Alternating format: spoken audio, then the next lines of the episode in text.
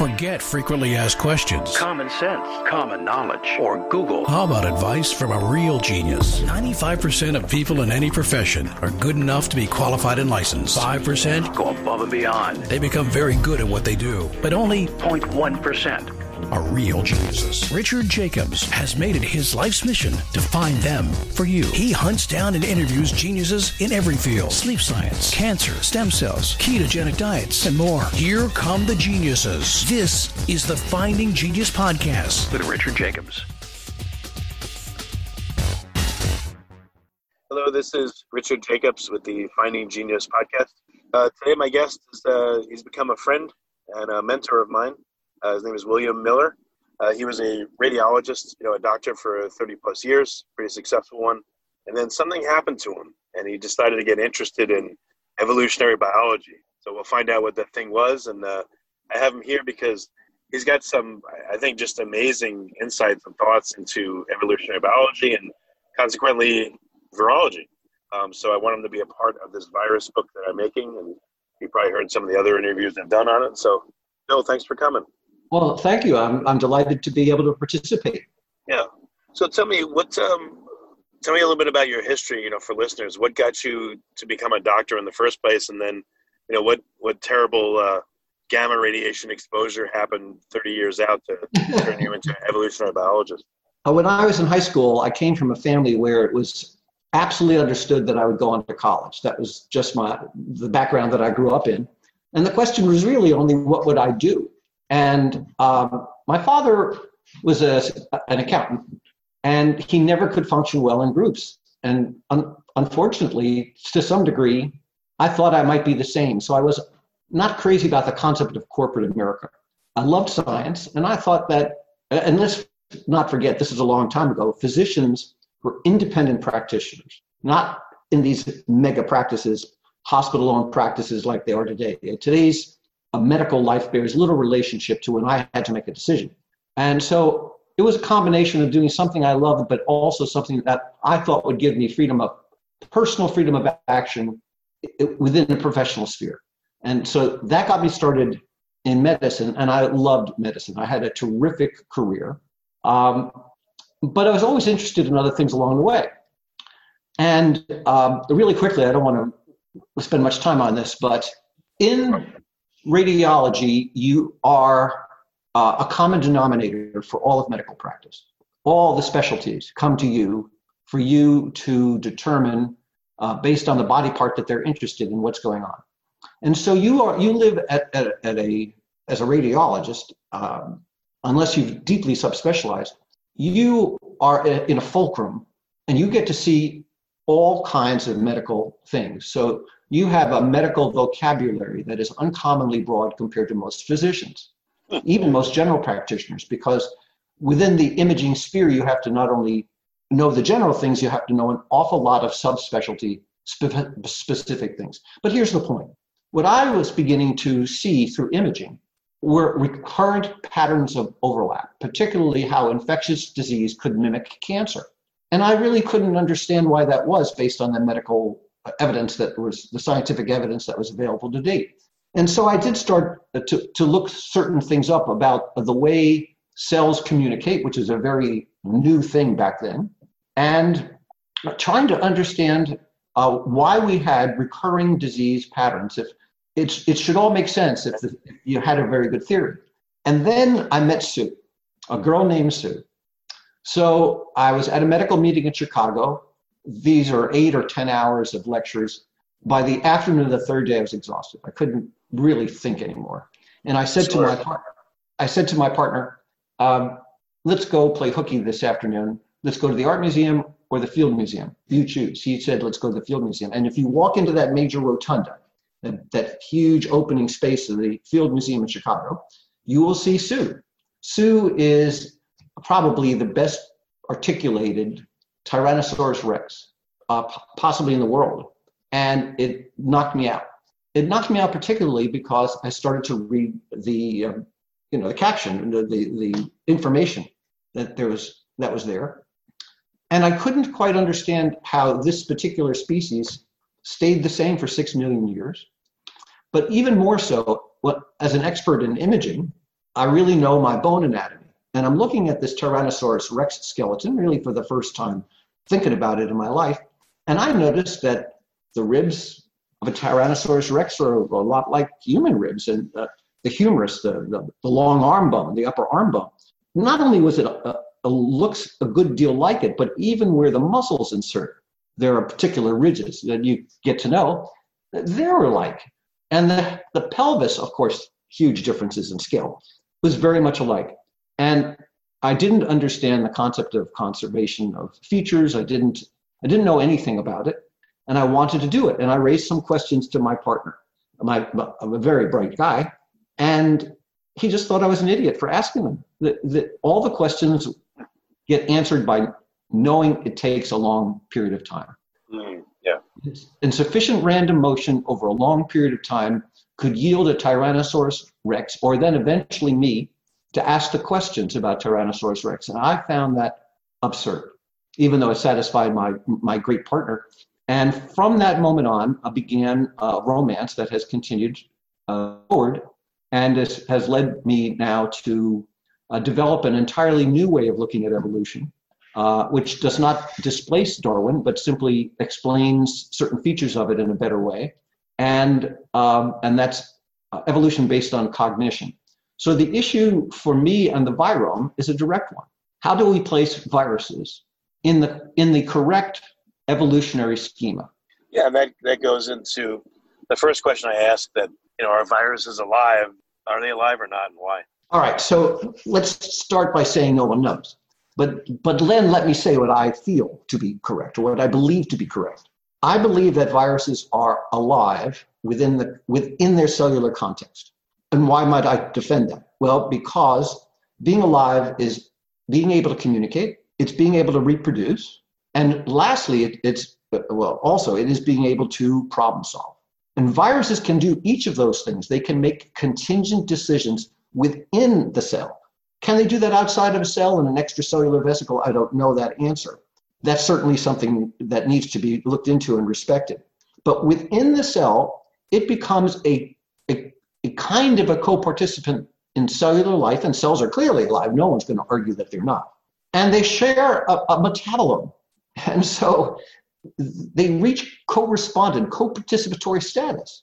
So yes, I think they're alive within a cell. And I think there's a neat concept by a, a French researcher, Patrick Forterre, uh, and he's, he's published this over the years. It's called the virocell concept.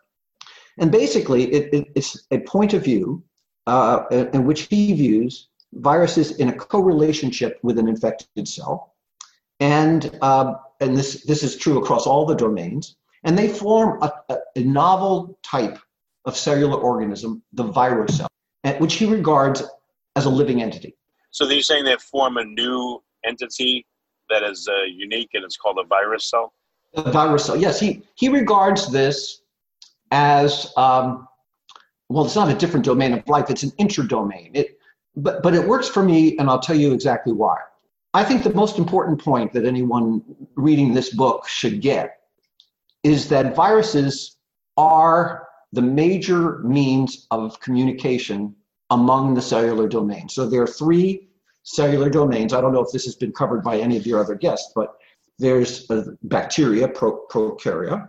There's another form of uh, single-celled organism that uh, a lot of these are the extremophiles, the, the tough, harsh environments that certain single-cell organisms can sur- survive in. That's archaea. And then there's eukaryota. That's what you and I are.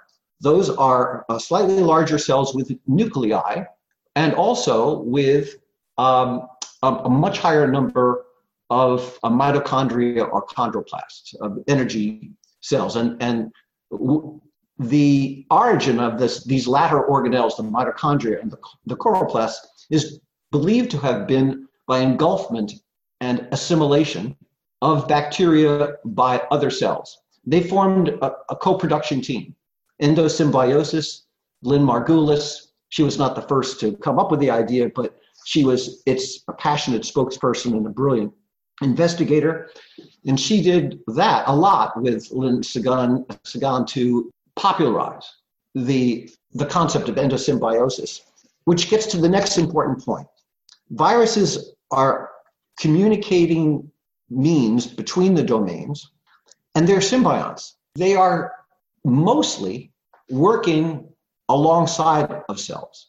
Of course, we know that they can destroy cells. You know, that's, we know about disease, but that's the part that most people, most people outside of, of uh, the virome studies, and, and even a lot of evolutionists, do not quite understand how dependent we are on the virome for our health and our stability. When you look at like uh, three main types of behavior, that's what I'll call it, of viruses, um, you know, like lytic behavior, lysogenic, and then you know uh, when they endogenize into you know a host cell's uh, DNA or RNA, what governs the uh, the choice of that? And you know, at least in the latent or lysogenic state, uh, that can go back to being a lytic state or an aggressive or pathogenic state based on host conditions. So, what do you think governs that? Yeah, th- this is a very profound question, and I'll tell you why. It gets back to the question of whether or not viruses are alive. If they're alive, then they're self aware. And this is important because if they're self aware, they are receiving, interpreting, and interpreting information and then deploying their resources to best assist themselves. So, to understand why they would kill some cells or coexist as plasmids and others, or, or do any of the things that they do, uh, why would a polio virus attack some people and not another person? Why, why was why is COVID nineteen basically a latent infection for so many people? Well, yes, we can answer that it has to do with an ACE receptor, you know, the ACE2 receptor on, on certain cells and so on. Yet, but that doesn't get to the very basis of the question is, do viruses have states of preference? Do they care? And it's more than philosophical. Are they capable of contingent decision making or not? Because if they are, then the means by which we will uh, learn to control them for our best benefit is going to be different. It, are they automata or are they alive and self-aware? And this this is a real crux that is underappreciated, I believe, in virology today. Yeah, and this is why I think it's it's it's probably the unifying question of the entire book. Are they alive or not? Completely agree with you.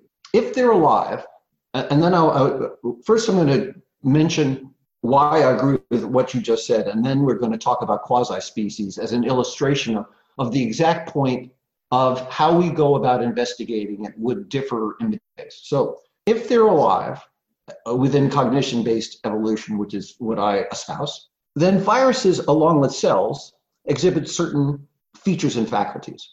So we know for certain, and this is not conjectural, or we can conjecture in a moment about viruses, but with respect to cells, it is certain that cells cooperate, collaborate, they're codependent, and they are competitive, usually mutually competitive. Although in Darwinism, we always love to, to talk about nature red in tooth and claw and give it the drama of the Serengeti, completely forgetting that every cheetah that's on the run is a product of trillions of cooperating cells. You're just looking at the last, as one set of actions of an enormous cooperative enterprise. So you, you and I are holobionts. We are an enormous collection, assemblage of multiple species of cells. Our own personal eukaryotic cells, those are the ones that, those are the Bill Miller cells. And then I have within me and on me another countless trillions of cells that we used to think were only hangers on. These are microbes, the bacteria that most people are familiar with, their gut microbiome now. But there's but the virome is a, is an enormous part of it, trillions and trillions of them. That we haven't even begun to learn how to count them. And so we know that with respect to cells, those faculties of cooperation, collaboration, codependency, and competition work together to produce the type of organisms that you and I are. It follows then the, the, the a really nitty gritty question is are viruses alive? Because if they are, then they have to follow those same things. And so when we look at viral cooperation or superinfection uh, exclusion or, uh, or, collective behaviors, we will understand them in an enormously different way. Furthermore, there's an enormous gap between picturing evolution as a long narrative of how cells choose to get along with each other across the, the, the domains compared to, to standard Darwinism. Standard Darwinism is, is stands on just a couple of pillars. One uh, is that there's descent by gradual modification. In, in strict Darwinism, it has to be gradual. And it's, it's the process of random genetic variation. If you like this podcast, please click the link in the description to subscribe and review us on iTunes. In condition-based evolution, it needs to be it need not be either of them. There certainly are random features, but that's not the major thing. The major thing is deliberation among the co-participants. Our virus is part of that. Well, let's get to quasi-species. Why would all this matter to quasi-species? Well, we know that quasi-species are combination of viral mutants that, that are variations through that go beyond point mutations. So they're variant viral genomes that are being produced within a single infectious episode, at least in theory, that undergo a series of recombinations or duplications or segment um, changes, um, segmental changes and transfers, and they produce uh, what's termed a mutant cloud. It's uh, it's thought to be a kind of a um, robotic exploration of sequence space. So the concept is that the virus, not being alive and not having any deliberate abilities of any kind, goes through a series of random genetic shifts. And in so doing, it explores an adaptive landscape. It tries to find the best way for it to break out and do what it wants to do, which is to reproduce its, its, its uh, genome. And then now that, you know, there's a big debate whether, and I'm sure you've covered this with some of your other guests, between uh, it being just a, a swarm, a cloud, or whether there's a master fitness model, whether there's a major type of the most fit genome, and this is just little variations, like uh, variations on a theme of Paganini. It's just a little bit of, of dancing around the edges. Well, here's the thing if viruses are alive, they're not dancing around the edges, they're making deterministic, within limits, and both deterministic and random changes. And what are they doing? They're exploring information space. Living things use information. They're, they're not just puppets on a string. They're actually exploring the information space of the cell. Outside of this conversation, that's why I, I gave you a couple of examples. I, I can see that if other organisms require not only multicellularity, but variations on the multicellularity. So, like in my body, I require pretty much 200 plus different cell types in order to really function fully as a human. And a colony of bees doesn't just have worker bees and just only queens. It has, you know, different bees, but you know, which which combined are this phenotype of bee, but they're different. And ants, same thing. Uh, bacteria and biofilms, there's probably some differentiation there. So why not viruses? Why why don't they do the same thing with quasi species and then act in concert as this combined phenotype to successfully infect? Well, first of all, I completely agree with you, and I'll say quasi species should be considered the model of why we why we have what we have for ourselves. For example, quasi species has been uh, used as one of the origin of life theories. The idea is that um, a series of primitive replicons were established you know, in, in, in before protocells or with protocells, and that these this kind of a mutant cloud, based on the quasi-species concept, is how we got to present day RNA viruses and then maybe to life itself. But I'll go one step further. I want to agree with you. If you look at how you used bees, I'll use ants. When you see ants exploring their environment, and, and anyone that's looked at an ant colony and then watched how the ants go out and they're exploring to look for food and circling around in patterns that seem both non-random and random, it, it pays to remember that genetically we're doing the same thing ourselves. We're always producing variants. That's the point of sexual reproduction, is to go ahead and produce variants within limits that can explore the environment and bring that, that information back to the to the cellular domains for billions of years. Okay, so um, I, I don't even know if this is possible. If I was able to isolate one exact sequence of one virus, you know, I'll just I'll just call it the XYZ virus. You know, if it had ten thousand base pairs and I was able to make an isolate and trillions or quadrillions of that virus and only that sequence and then infect someone versus you know probably what commonly happens with infection where you'll get all these variants of that that virus. What do you think the effect difference would be? Do you think that the isolate would be effective or not effective compared to the uh, you know the, the varied population? Well I, will make a guess and i think this is a question you should really ask expert virologists but i, I don't think my guess will be far off the, the fact uh, i would expect that it would be low infectivity uh, and that's all that you know that's easily defensible because the process of, of becoming highly infective isn't is a part of an exploration. Uh, we've seen that even with covid with it, at least the theory is that the coexistence that the virus had in, in bats or pangolins uh, for goodness knows how long, we have no idea how long uh, the SARS CoV 2 was um, in, uh, you know, it was coexisting with bats and pangolins. Um, during that whole time, there's an exploration going on, learning how to change its infectivity either within that host or within a new host, us in this case. And so, if there was a pure breed of virus, just as, as if there was a pure breed of dog, it would be very good at one thing, perhaps, but it would not display the full panoply of faculties that a mixed breed will. And if you want robust survival, you want a mixed breed. You, we all know that uh, highly bred dog breeds uh, are highly uh, susceptible to, to a, a broad range of diseases that mutts generally are not. It's an inbreeding problem. So if you inbred a virus, you're, you the chance that you're going to get a super spreader from just that one single isolated strain is very tiny. And so I think it would be, furthermore, the ability of a cell to combat it, to neutralize it, would be extraordinarily high. One target with lots of ammo, lots of intracellular ammunition to deploy.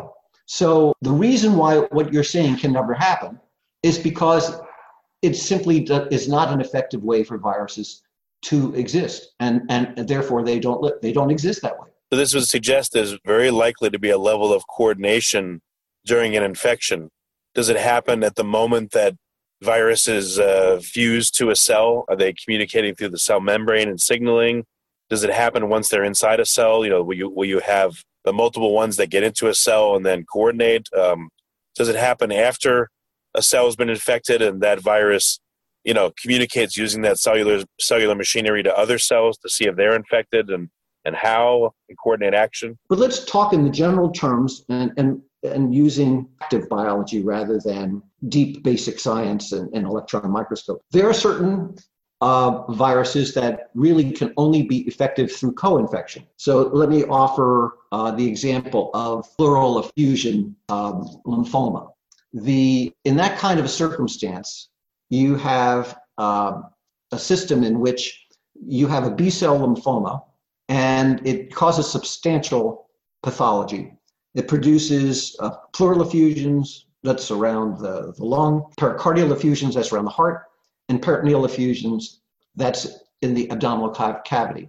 But the way for them to go ahead and infect these cells is it has, they really need to be a, a co-infection. You, you actually has to have an HIV infected patient to begin with. These almost exclude this particular syndrome, a disease occurs almost exclusively in HIV infected people that have to then get a, Carp- a Kaposi sarcoma associated herpes infection. And the thing doesn't really trigger and get blown out until they have an Epstein Barr virus further infection. And so uh, this is an example of cooperative behavior, which is after each of them have infected the, the target.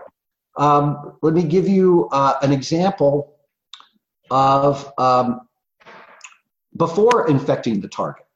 Um, there's a thing called, and, and this has to do with sociovirology. You know, we're talking about cooperation, codependence, collaboration.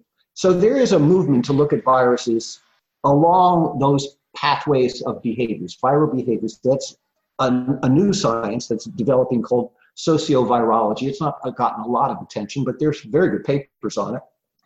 Uh, but one of the things they like to look into is a thing called enploidy. Enploidy is the circumstance where a virion can carry multiple gene copies. So if you, there's certain paramyxoviruses and uh, filoviruses and uh, inoviruses and retroviruses, they will have multiple viral genomes within a singular single envelope. Really? They're packaged that way?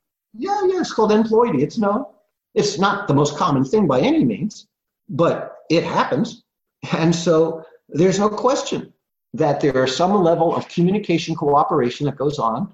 Uh, I mean, for for differing genomes to share a, a viral envelope seems to go contrary to logic, but it happens. Yeah, I mean, in order for that to happen, since it can only happen inside of a target cell, that means there's at least two different viruses coexisting in there that are not driving each other out. And, uh, you know, I guess you could say they mistakenly use a given virion pa- or a given uh, capsid to package their material. But, I mean, there's got to be some cooperation. Otherwise, the cell wouldn't make it with those two in there at least. Sure. Uh, here's an example of collective cooperation something we truly don't understand. Um, let's use two human examples. You know, I was a physician, so I like to talk about, you know, biology in, in terms of human diseases. We know that phages can act to, to reduce infectivity over short periods of time. And they do that, it is believed, to improve their long term prospects. And they are believed to be able to communicate and cooperate so that they, they, they determine facultative levels of lysis or uh, lytic behaviors. Which cycle should they go into? So, how does this happen in disease? Well, take herpes. I mean, everybody's had cold sores. It comes and goes. But if it comes, it's because a group of them gotten together and said, okay, it's time for Bill Miller to be uncomfortable. We're going to have a party. Um, I don't know what the cue is. No one knows. But we do know that they will go through these cycles in which they will cooperate to move around more than they would have, to be more active within cells and, and between them, and to incite uh, pathogenic reactions, sores, and, and so on, to instead of evading the immune system, they subject themselves to activity where they may where they're going to be controlled all over again. Take polio. Once the scourge of polio was was taken care of by vaccination, we came up with a new disease we didn't know post polio syndrome, post poliomyelitis syndrome. So, someone that had polio and was apparently cured, decades later will suddenly develop severe uh, muscle and tissue problems, just wasting away. and, and the reason is a previously latent virus has decided through collective behavior to become a recrudescent infecting virus. We don't know why, but we know that they act communally in this way. Why, again, is there lytic behavior, lysogenic or latent behavior, endogenizing behavior, and why does it go between them? And then, you know, now you just kind of covered this. Why is there a latency period? You know, hours, yeah. days, months, weeks, years. What's going on during the latency period? Is it just exponential multiplication and quote unquote enough cells are infected, or is this this quorum sensing this okay now we're ready to turn on pathogenicity? I, I, I personally would believe that viruses once they're in cellular milieu are always active. Uh, it just changes the degree of their activity. Uh, one of the i think the big areas of, of productive research going forward and certainly it's going to pertain a lot to disease processes and i believe also to evolution is the uh, the issue of uh, cap snatching, and, and the production of hybrid genes. So you, you have cells have messenger RNA, and viruses will cap snatch, they'll take off one end of the messenger RNA and insert some of their own viral genome onto the end. And what you'll have then is a, is a hybrid gene.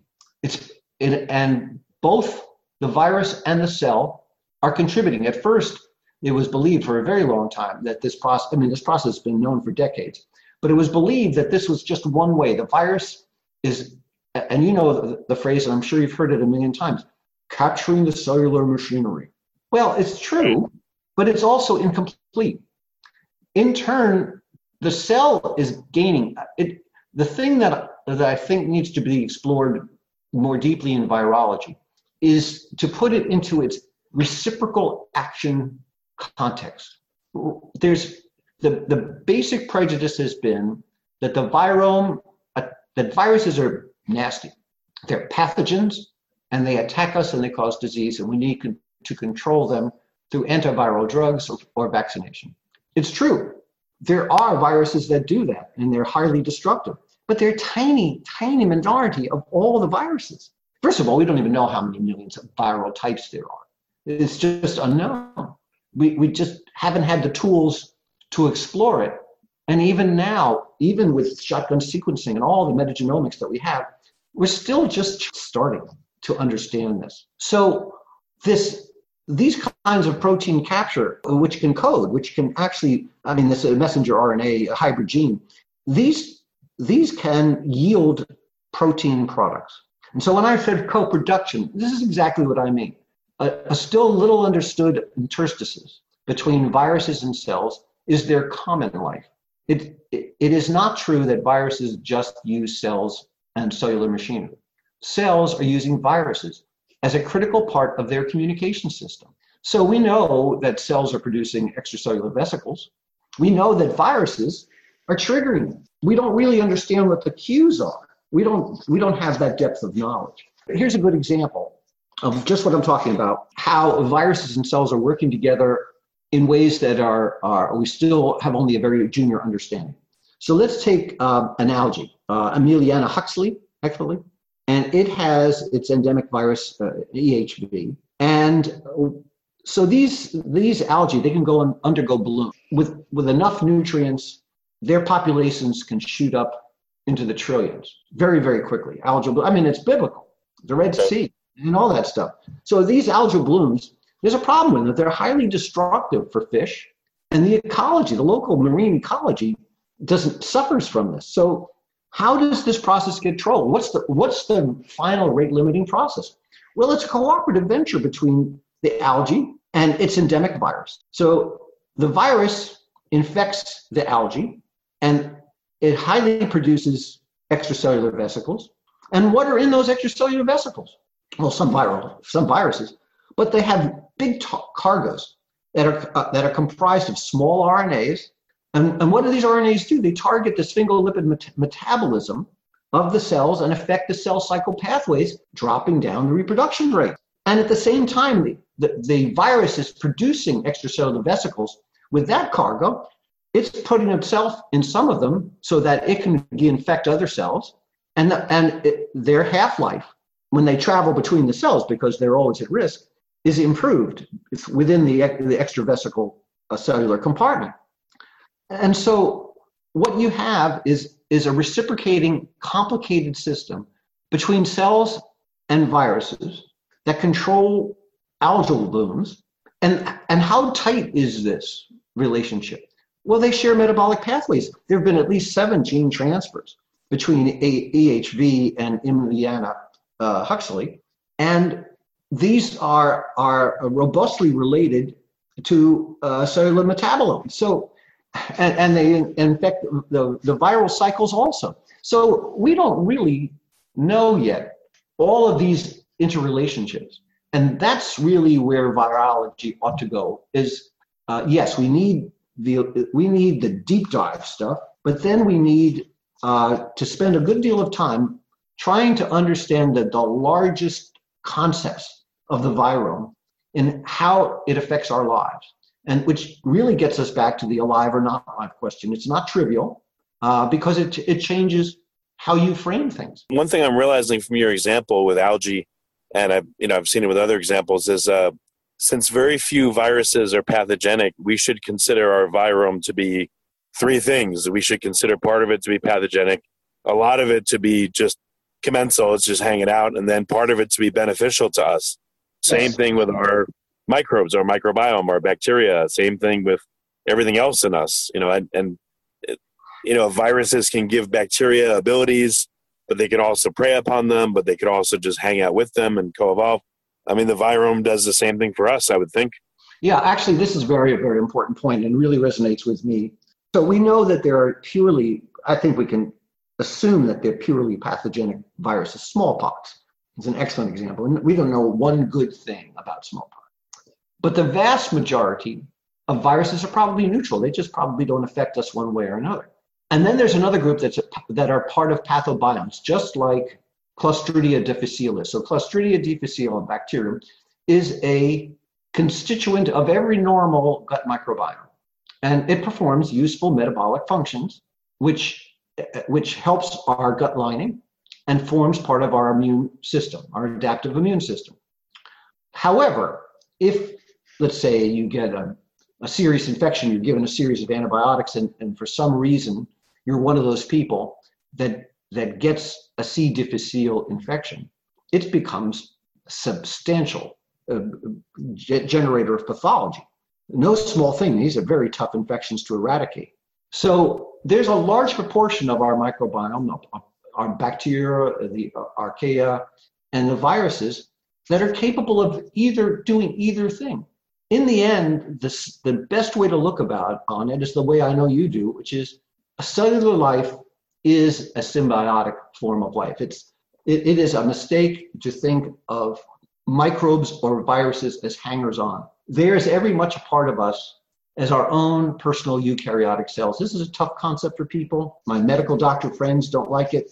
It makes people very uncomfortable philosophically that they're, by definition, a consortium, a living consortium.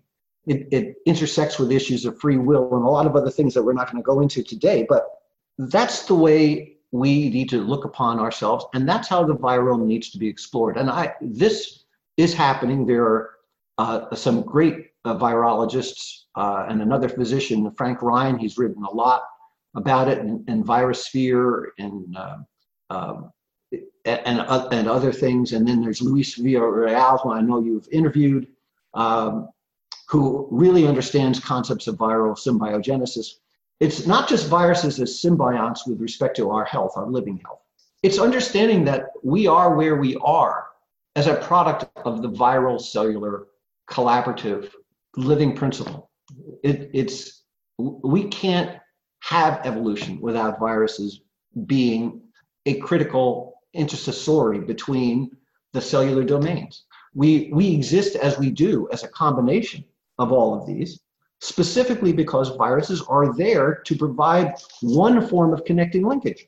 And so that's what viral symbiogenesis is all about. With uh, I'm probably Luis Villarreal has talked about that with you, but if not, um, that's an important concept of his that that I admire, and, and also so, Frank Ryan is the same. So, um, you know, when I think of a virus inside of a cell, supposedly it's just either DNA or RNA where is the life in it? Where is the agency in it?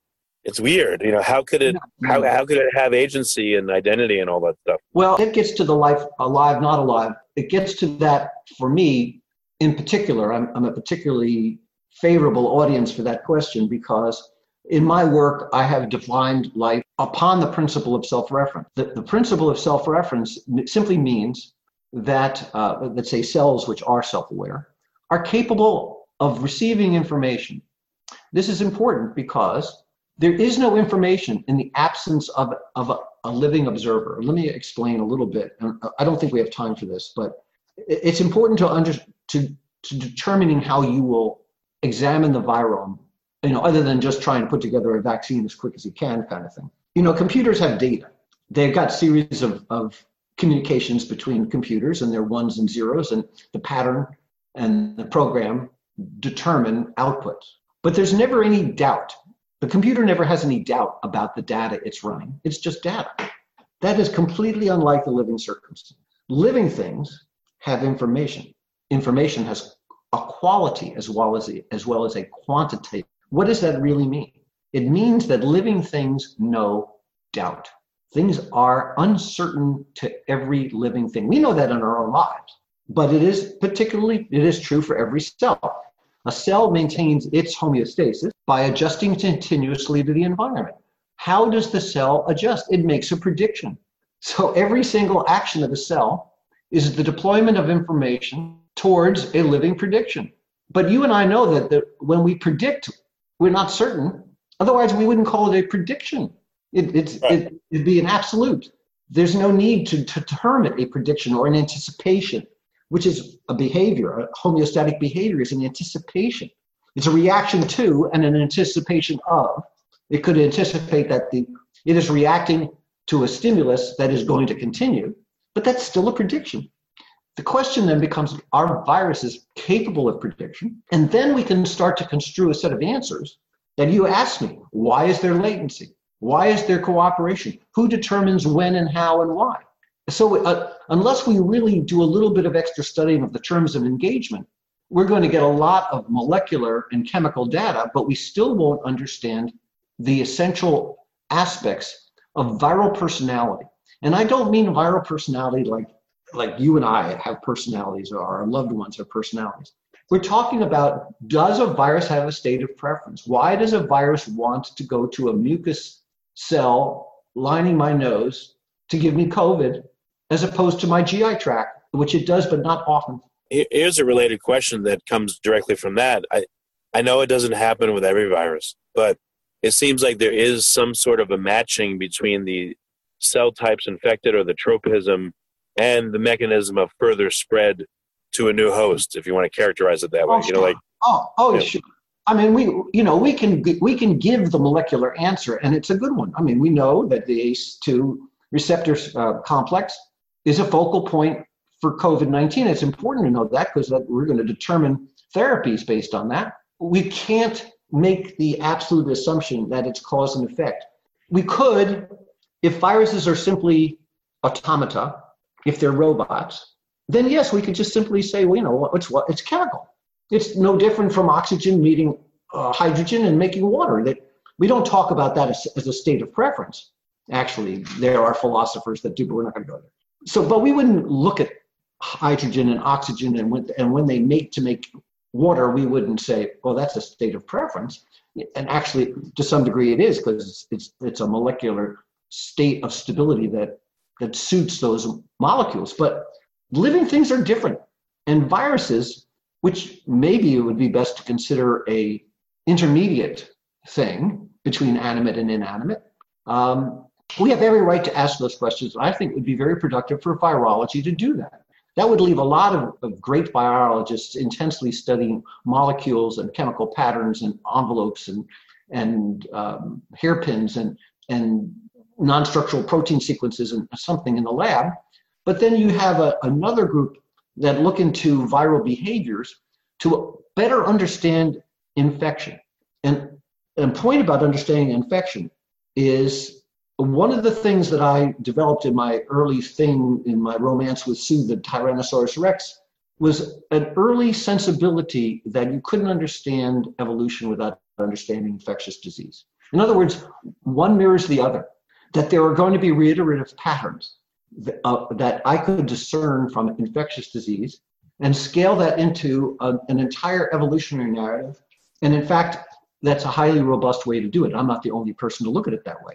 There are, there are others that have come to the same set of, of conclusion. But there is, I, I think, the most important aspect of the virome is to is to respect the fact that it's an it's a deeply entangled network of gene sharing, and more than that, it's protein a structural protein sharing. We know that there's been abundant transfer of, of capsid proteins, uh, RNA dependent uh, RNA polymerase genes. These come from double stranded RNA viruses, and, and they populate the eukaryotic nuclear genome, our genome. It's not just retroviruses. It's it's whole scale viruses, integrated RNA viruses in, it, through horizontal gene transfer. But but it goes deeper than that. We know that the tempered bacteriophages and retroviruses and, and t- some tumor viruses, these are these are mobile DNA elements. They form the, the, the, the backbone of transposons and, and transposable elements form the repetitive elements, transposable elements, is the great majority of our genome. So mm. we have to understand these things. Secondarily, there's a, a huge network of, of small RNAs in cells we're only beginning to explore. We've got the names. There's RNA interference. There's PWE uh, RNAs. There are messenger RNAs. There are microRNAs. But here's what we know about them and there are good papers on this now. They all participate in cross species and inter-kingdom communication. They're, they're there to maintain a cell in its and its metabolome, its homeostatic equipoise, but it's communication. It's evolution as a verb than a noun. So That's my larger point. This is kind of crazy. If um if I'm willing to accept that you know a virus is alive, and again, it's just supposedly a strand of genetic material, I wonder if even a, a cell is a holobiont unto itself. If all the RNAs, you know, have some level of independence and agency, and they constitute like the microbiome of a cell itself, of a single cell in us. Well, all right, all right. This is a great question. Uh, you're leading into something. We have a little time left. Yeah, how deep do we dive? And it's a, it's we you and I've talked previously about Russian nesting dolls being a nice metaphor for certain things. Um, where does self-reference end? So we can we can state with absolute certainty, this is not conjectural in any way. All cells are self-referential. They have a certain limited cognitive capacity, completely unlike our own. Let no one reading this get confused. They're not thinking, but they are capable of assessing information and understanding that it's imperfect self aware. How deep do we dive? Does a virus do that? Could a microRNA know that? Could a microRNA determine whether it does that? Could a prion, which is just a misfolded protein, do that? Let me ask, let me tell you why. We know for certainty certain prion diseases, mad cow disease, for example, that prions can determine to act collectively. They make a joint contingent decision whether or not to begin the active process of infecting someone. Let's talk about, just for a minute, Mimi viruses, large viruses. Um, and here's what I like about them. They're, when I mention that they're an intermediate state, um, whether it's alive or not, whether we could call it a transition, um, let's, let's, so Mimi viruses were discovered when amoeba were gulping down bacteria. Occasionally they gulped down some other thing that was just about as large as a bacterium or an archaeal cell, but it wasn't. It was a nucleocytoplastic large DNA virus, an NCLDV. And because it was mimicking a bacterium, they, they called it a, a, a Mimi virus, a mimicking virus, uh, now of the Mimiviridae family. I would have preferred if they named it after Mimi and La Boheme, but that's not what it was. So uh, I knew you'd appreciate that. So uh, what are the important things about this this giant virus? I mean, it is huge compared to other viruses. It has a huge genome, 500 or more genes, sometimes up to a thousand. We only have 19,000 ourselves, 19,000 coding genes. It has protein functions that are hallmarks of cellular life, cellular organisms. And none of this, on these large viruses, they don't share a genome with any other viruses. Bits and pieces, but not but but not a genome that you can superimpose on the other. So when you do the, a blast investigation of the of all this, and you come up and you want to know where do the protein sequences that are coded from the genome, what do they most resemble? Well, 45% are eukaryotic sequences, and 22% are from bacteria, and the rest are from other viruses. So, and here's the other remarkable thing about the box within a box it's capable of DNA repair. It can repair its own DNA. No, no virus is supposed to be able to repair its own DNA. That's why it goes into a cell. Hmm. and further yet, to make it even crazier, the giant virus can have a very large number of virophages. The first one was called the Sputnik. They, they identified the first one, so they made it after they named it after the first satellite, Sputnik virophage. A virus that has endogenized into some creature's DNA, let's say ours. Um, at what point does it lose its identity? And it, you know, do we do we know like do viruses ever? You know, I know HIV endogenizes, and then it once it does that, now it can make more HIV. But something that endogenized a long time ago, does it still maintain its identity, or is it gone? Does it give it up once it's inside of us? My point is, yes, I can look at it that way, and there's certain validities. But that's looking at life as a noun. A certain sequence sits beside another sequence. Whereas you and I are talking about looking at it as a verb as a action, as a transfer. So it's not the thing as it is, it is it is in what it is transiting through and towards. And that that is a very different way of looking at the virome. And I think it's catching on. I, I, I do. I think even empty virions have to be looked at differently. If a virus is alive, let me put it differently. So in evolution, there's a general principle of parsimony. In other words, the simplest answer is the best, and biology does is not a wasteful thing. It has to conform to strict thermodynamic rules, and losers lose, winners get to reproduce. So, parsimony, getting down to efficiency, is a very major point in biology. And I don't think there's much resistance to that point of view. Well, then you'd have to explain to me, because I can't explain to you, why it is that you can have in certain viral infections, you'll have viral envelope proteins popping out of cells that could, be a hundred or thousands of times in excess of complete virions. And not mm-hmm. only that, you could have totally empty virions, and what in in a thousand times more common, or at least a hundred times more common than complete virions. Why? I, th- I, think they may be decoys, actually. No, but. no, we agree. They could be flooding the, the surface. They could be decoys. It's an awfully expensive decoy system. Are they being inhabited? At another point, are they are they any different from extracellular vesicles? Here's the question. That that's a good one. That that should be posed, and I think has been posed. Shouldn't we be modeling extracellular vesicles on the basis of empty virions, and that get packaged? Yeah, I'm not saying that's the correct answer. I'm saying ought we ought we not to look at it and, and examine it from that perspective? Yeah, I think they're very like plasmids. You know, extracellular vesicles. Uh, that's why viruses are tools, used tools, are used as tools. I mean, they're they're all those things at once. Very good. Well, uh, let me conclude. We've just scratched the surface of the virus. The extent of it is incalculable compared to what we'd understood before. Let's just take a, I read this just recently and it stuck in my mind. Let's take a milliliter of seawater. So the virome, the marine environment is totally dependent on the virome. You cannot have a healthy marine ecosystem without a huge coexisting healthy virome, whatever healthy means for a virome.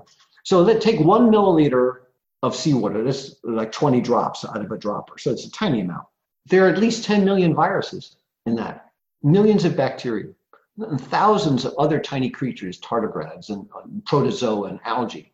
And every square meter of this planet is calculated that about seven or 800 million viruses fall every day, and tens of millions of bacteria fall every day on every square meter of this planet. There are more viruses on Earth than there are stars in the universe. They're everywhere, from as deep as we've ever been able to get a, a shovel, you know, a, a, sample, as far down as in the crust as we've been able to go, to as high up in the troposphere as we've been able to go. They're present, and somehow or other, they're able to support their metabolism and their reproduction in all of those environments. So I think it's in, imperative uh, for us to, to really honor the concept of the viro- virosphere as being a vital co participant in our evolutionary narrative and in our health. And we've not even begun, uh, other than looking at antibiotic resistant patterns and how to, to use phages uh, creatively to combat that. Uh, we we routinely ignore the virus in, in, in matters of, of human health. And when we begin to harness this, starting in the next few decades, I believe that there will be an enormously positive um, product, uh, a great reward for understanding yeah. the virome, uh, especially when we understand behaviors in addition to molecules and chemistry. I just have two quick questions. Sure. If I have a, um, a cell and I suck out, you know, a lot of the essential components of it being able to function, I maintain the membrane, all the receptors, all that stuff. Now a virus comes and is going to fuse and enter. Does it stop midway and sense something's wrong? Or does it just continue on on its merry way and enter the cell and then say, oh, now I can't, uh, now I'm stuck, I'm screwed, you know, I'm in a prison here. Okay, so you never expected to get an ordinary answer out of me. You've asked me a question, and the answer lies into whether or not viruses have a senome, S E N O M E, senome. The senome is a new concept that uh, František Paluška and I at uh, the University of Bonn have talked about with respect to cells.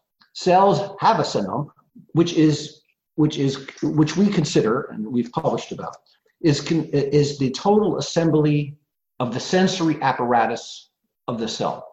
All of it, everything it can deploy to receive information that it will assess and then deploy. Whether or not a virus will enter a damaged cell or not, I don't know.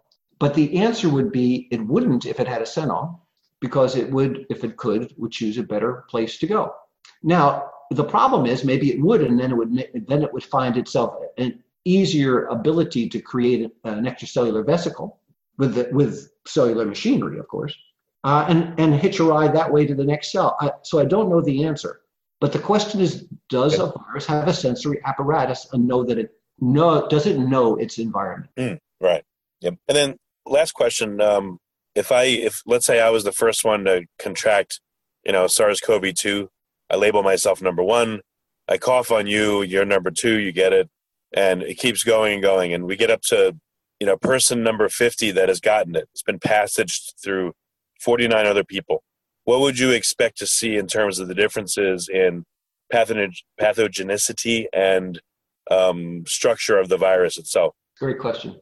There would be some uh, there would be some shift in the first 50 individuals. There would be kind of a point mutation that could be seen as a shift from patient 1 to 50, but the the actual infectivity would almost certainly not be different at that point. Um, my guess is that within the first 50, it's not nearly enough time for it to explore its phenotype, its phenotypic advantages within cells through quasi-species to get to that. No. So I would say I would vote no. No okay. change in infectivity, change in in genome, but not in action not in, not in its ability to infect.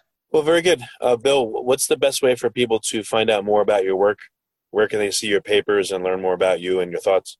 I wrote an excellent book, which is that outlines a lot of these same thoughts. Uh, it's called "The Microcosm Within: Evolution and Extinction in the Hollow Genome." Um, it's filled with, I think, uh, interesting and different points of view about evolution, and particularly how it, it should be properly modeled on the basis of infectious disease. Um, they can go to my website, themicrocosmwithin.com. And I actually do have a nice science Twitter feed at Bill Miller MD. Uh, it's no politics, just just excellent science articles that uh, that I post. Um, really, just because I like them, and uh, nothing more than that. So I would invite anyone that's reading to consider those things. Okay. Well, thanks for coming. This is awesome. I appreciate it. Thank you. It was terrific. If you like this podcast, please click the link in the description to subscribe and review us on iTunes. You've been listening to the Finding Genius podcast with Richard Jacobs. If you like what you hear, be sure to review and subscribe to the Finding Genius podcast on iTunes or wherever you listen to podcasts. And want to be smarter than everybody else? Become a premium member at findinggeniuspodcast.com. This podcast is for information only. No advice of any kind is being given. Any action you take or don't take as a result of listening is your sole responsibility. Consult professionals when advice is needed.